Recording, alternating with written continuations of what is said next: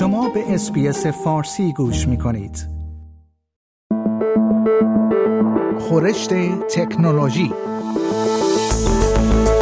خورشت تکنولوژی یک پادکست هفتگی به زبان فارسی از رادیو SBS فارسی است. پادکستی که در آن از گجت ها یا ابزار تکنولوژیکی جدید گرفته تا نوآوری های جدید در جهان فناوری و یا حتی ویدیوها و اخبار داغ در شبکه های اجتماعی می‌پردازیم.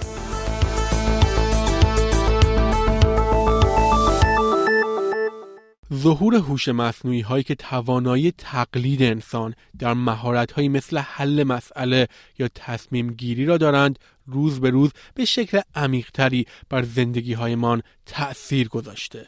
اما در این حال این اتفاق مفهوم جنگ را هم متحول کرده جایی که در آن شاید یک هوش مصنوعی با یک تصمیم حیاتی روبرو شود. تصمیمی درباره مرگ و زندگی تصمیمی درباره قتل افراد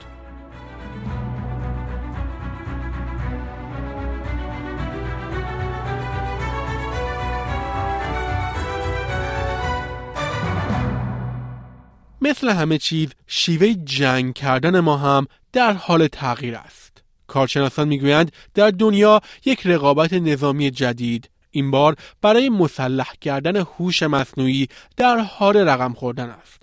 درست است که همین حالا هم هوش مصنوعی در امور نظامی مختلفی مثل کنترل پهپادها نقش دارد.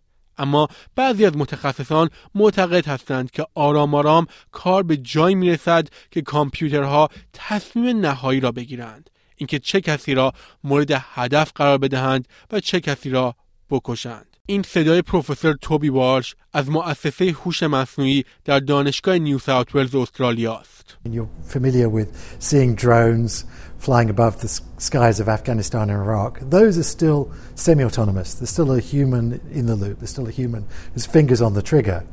But increasingly those drones are being flown by computers and increasingly it's computers that are making that final decision to decide who to target and who to kill on the ground. به گفته سازمان ملل سیستم های تسلیحاتی خودمختار اهداف انسانی را بدون نظارت انسان پیدا، انتخاب و درگیر می کنند. این سیستم ها نام دیگری هم دارند. ربات های قاطر، ربات هایی که می توانند برای شناسایی و حمله به داده هایی مثل وزن، سن و نژاد تکیه کنند.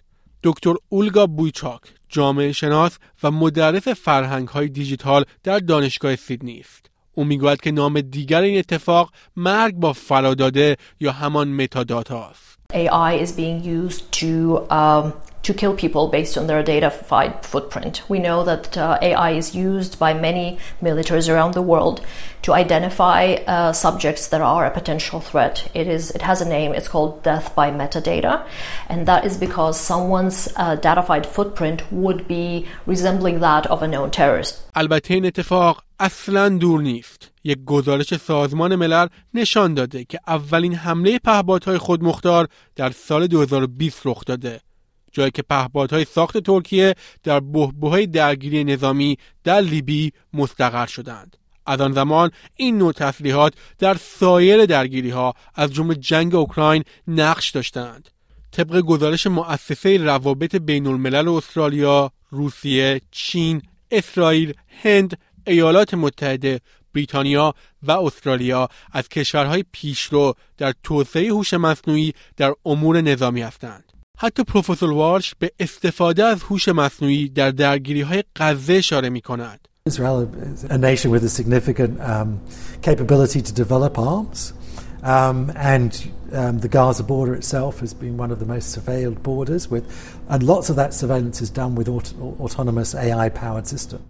واگذاری تصمیم مرگ یا زندگی به ماشین ها یک معضل اخلاقی ایجاد می کند. به همین دلیل هم کارشناسان خواستار مقررات برای سلاحهای خودمختار کشنده تحت کنوانسیون سازمان ملل شدند. آنها می‌خواهند مثل سلاحهای شیمیایی و بیولوژیک این سلاحها هم تحت کنوانسیون ژنو ممنوع شوند. دانیلا گاوشون مدیر دیدبان حقوق بشر در استرالیا یکی از این افراد است. Autonomous weapon systems have a host of ethical, moral, legal, um, accountability, and security challenges. Weapons that operate without any meaningful human control don't have any human qualities of judgment and compassion, which are such integral parts of making an analysis about what's a lawful target and then whether or not to go ahead or pull back at different moments. متخصصانی مثل پروفسور والش نگران هستند که واقعیت تسلیحات هوش مصنوعی به طور کامل درک نشده باشد. آنها اصرار دارند تا اقدامی انجام شود قبل از اینکه دیگر دیر شده باشد. An example, one that probably terrifies me most, is a, a Russian autonomous underwater submarine. It's called Poseidon. Uh, it's the size of a bus. It's nuclear powered, so it can travel almost unlimited distances at very high speed. Uh, and it's believed it will carry a dirty nuclear bomb, a cobalt bomb. This could drive into Sydney Harbour and autonomously, an algorithm decide to start a nuclear war. شنوندگان عزیز نیو صدر هستم و این گزارش همکارم جنیفر شرر از SBS News بود. like، share، comment SBS فارسی را در فیسبوک دنبال کنید.